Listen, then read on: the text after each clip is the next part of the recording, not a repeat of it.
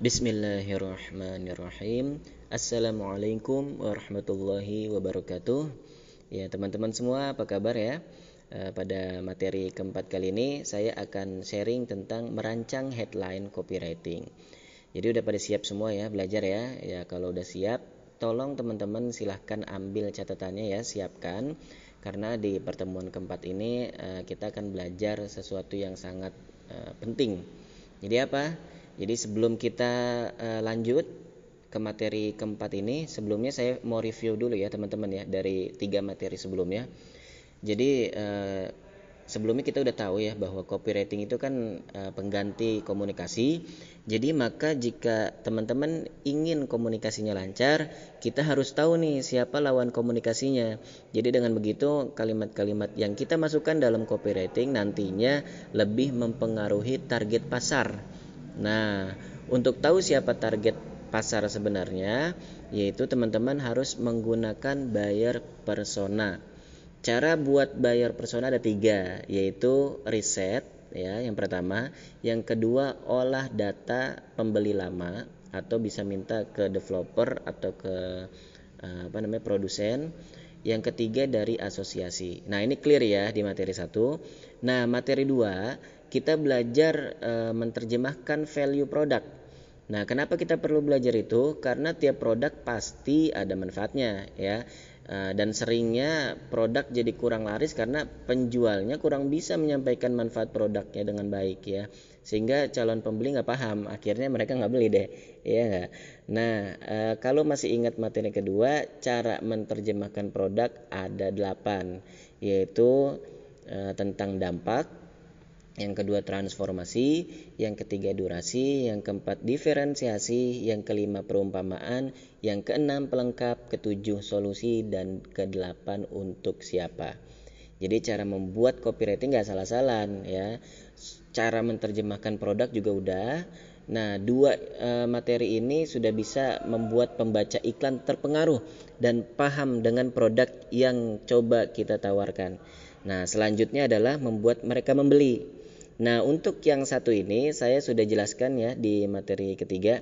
Pokoknya kalau ada yang jualan sepi, stay calm ya. Jangan heboh dulu, oke? Okay?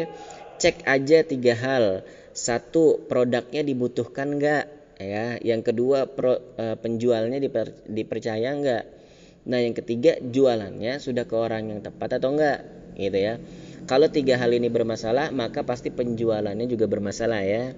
Tapi kalau tiga hal itu sudah benar, maka arahkan pembaca iklan untuk membeli dengan cara memasukkan unsur pleasure, pain, dan logic ke dalam copywriting kita.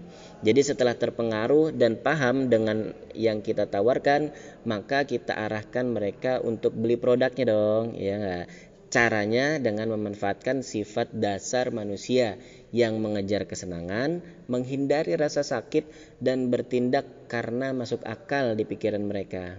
Paham ya konsepnya teman-teman ya?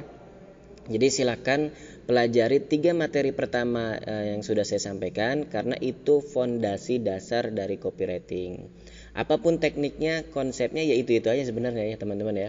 Nah kalau teman-teman sudah mengerti tiga materi sebelumnya, maka sekarang kita masuk ke materi yang keempat nih, e, materi yang gak, yang nggak kalah pentingnya yaitu ten, kita berbicara tentang headline. Nah udah tahu ya headline itu apa sih sebenarnya?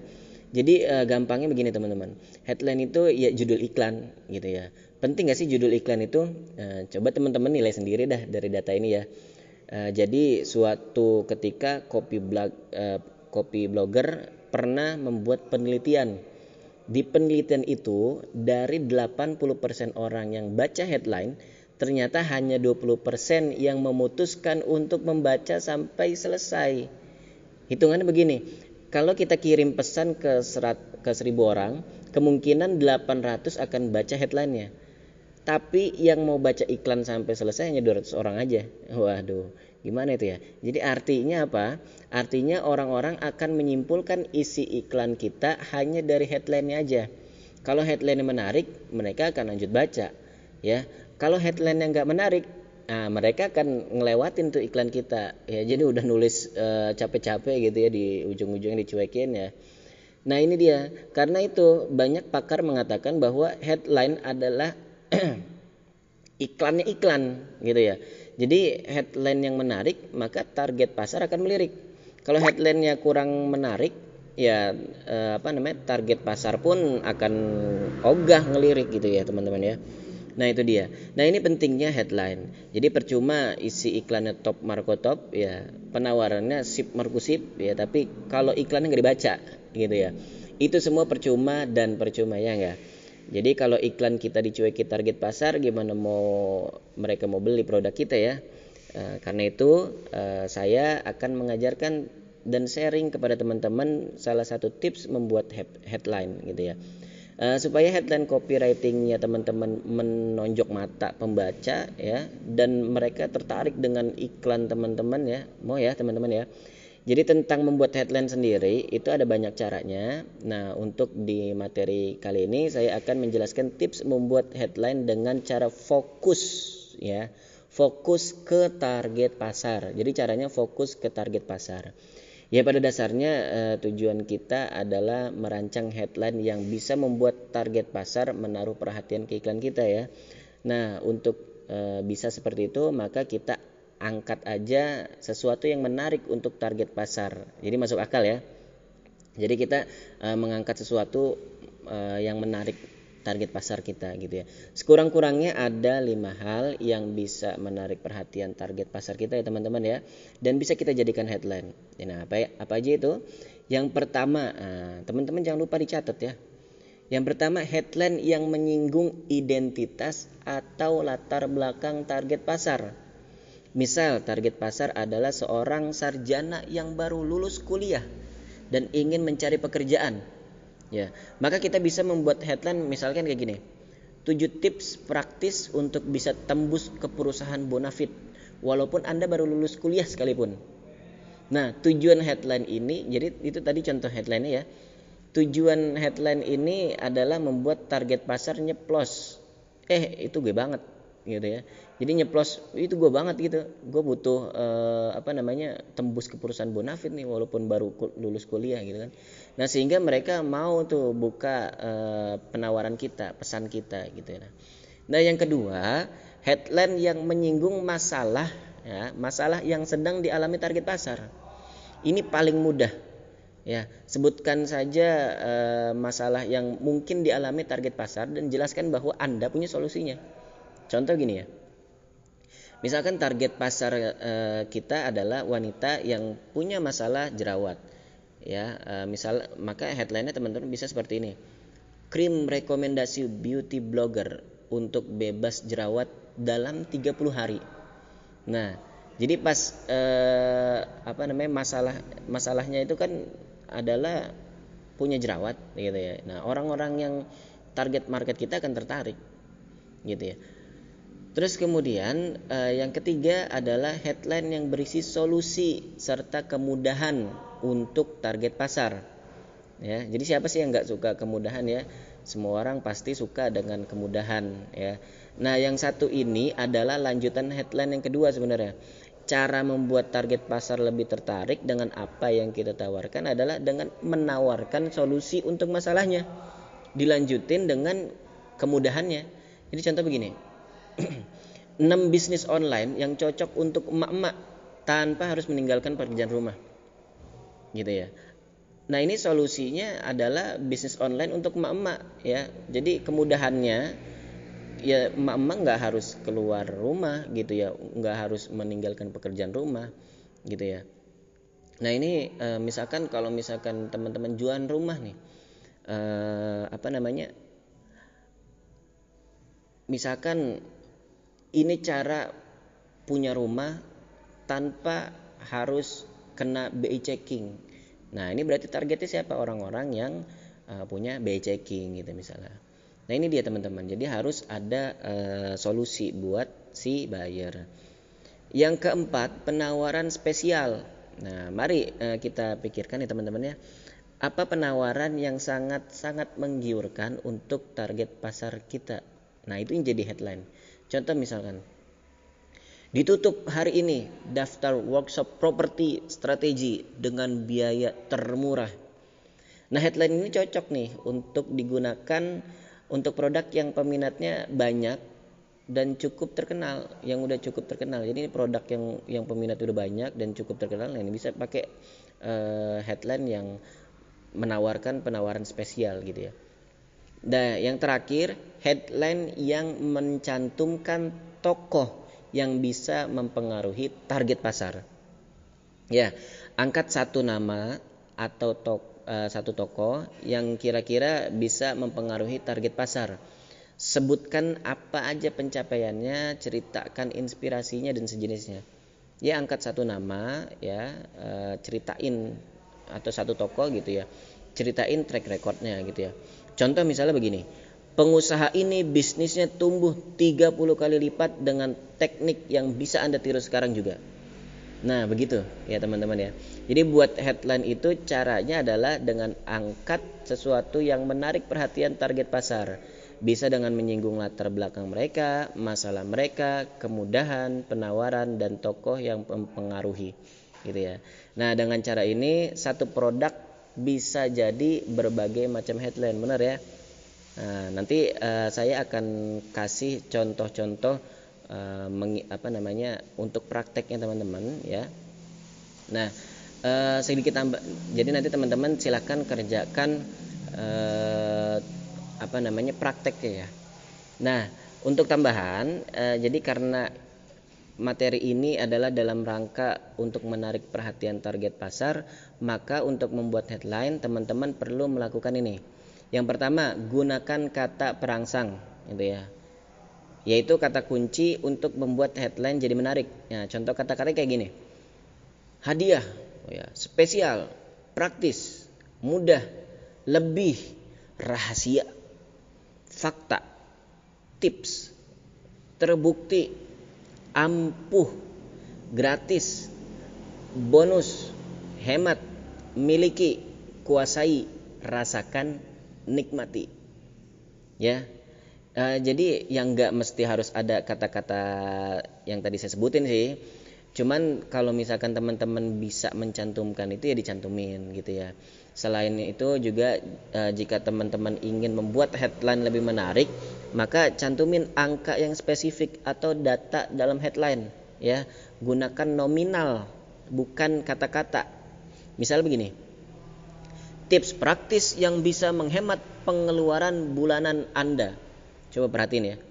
Dibanding 5 tips praktis yang bisa menghemat pengeluaran bulanan Anda sampai 1 juta Kira-kira teman-teman mau yang mana?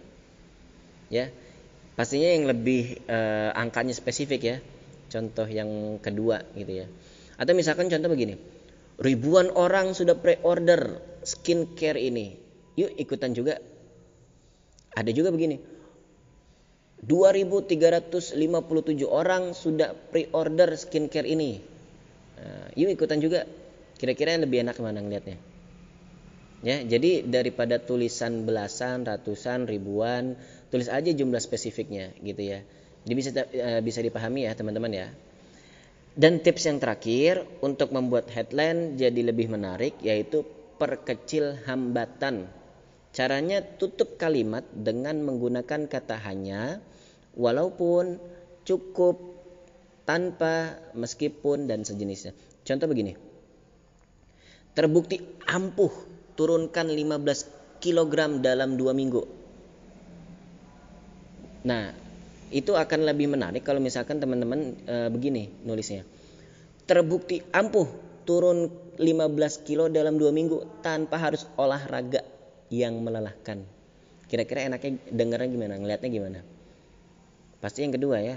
Nah, teman-teman, uh, jadi teman-teman dengan mencantumkan kata perangsang, menulis angka spesifik dan mengecilkan hambatan, headline teman-teman jadi akan lebih menarik. Itu ya tips buat headline. Jadi pertama angkat sesuatu yang menarik target pasar, yang kedua buat jadi lebih menarik gitu ya. Kalau contoh uh, penawaran tersebut, uh, jadi teman-teman harusnya begini fokus target pasar. Jadi uh, untuk Anda yang belum puas dengan penghasilan saat ini misalkan gitu ya. Nah, terus kemudian nanti fokus masalah atau fokus eh, kemudahan atau fokus penawaran atau fokus toko. Nah, nanti teman-teman eh, bisa nanti teman-teman akan saya kasih contohnya ya. Jadi nanti teman-teman bisa eh, menentukan gitu ya. Jadi mau fokus headline ini ke mana gitu ya. Nah, ini dia teman-teman. Jadi eh, ke gambar ya. Nah, jadi untuk eh, apa namanya headline-nya kalau misalkan kita sudah jadi maka kita harus nih harus jadi misalnya teman-teman bikin headline nih ya. Terus eh, teman-teman harus memvalidasinya juga gitu ya. Jadi validasi itu apa yaitu teman-teman harus ngecek apakah headline yang kita eh, buat sudah menarik atau belum. Salah satu cara validasinya adalah dengan rumus 4U 4U ya. Jadi headline yang menarik harus mengandung 4U. Yaitu apa? Make the make the headline unique. Yang pertama unique. U pertama unique. Yang kedua be ultra specific, be ultra specific gitu ya.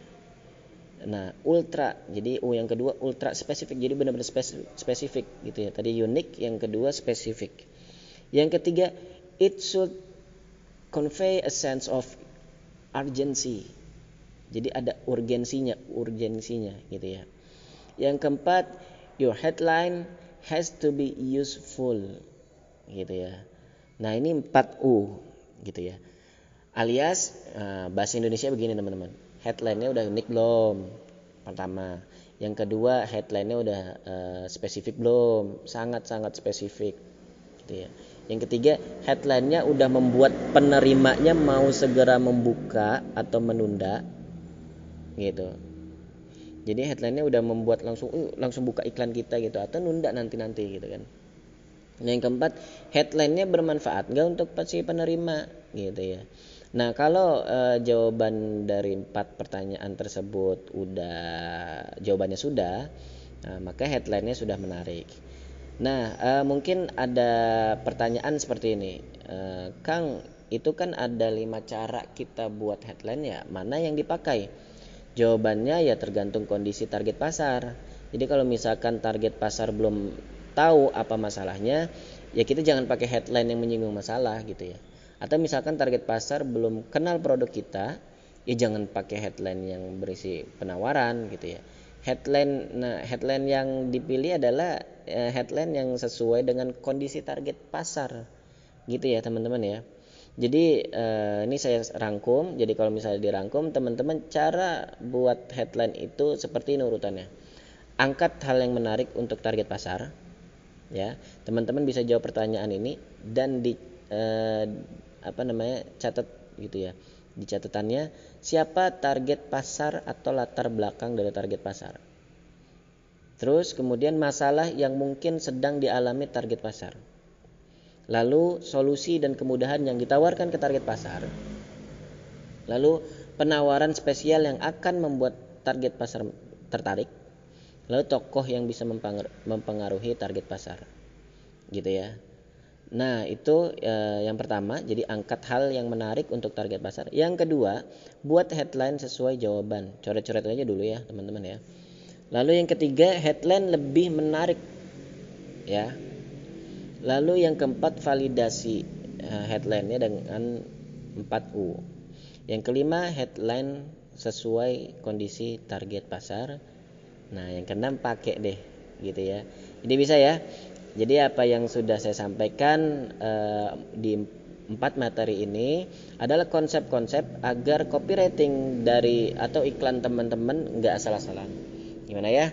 Jadi uh, untuk itu uh, materinya untuk materi keempat ini silakan teman-teman kerjakan dan praktek uh, yang nanti akan saya berikan bentuk prakteknya seperti apa gitu ya. Mungkin itu saja. Uh, semoga bermanfaat. Jangan lupa like, comment, share, dan subscribe.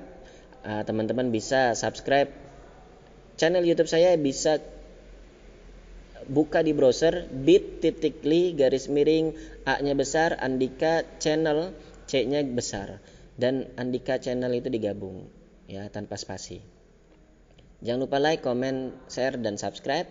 Kita akan lanjut lagi. Terima kasih, semoga bermanfaat.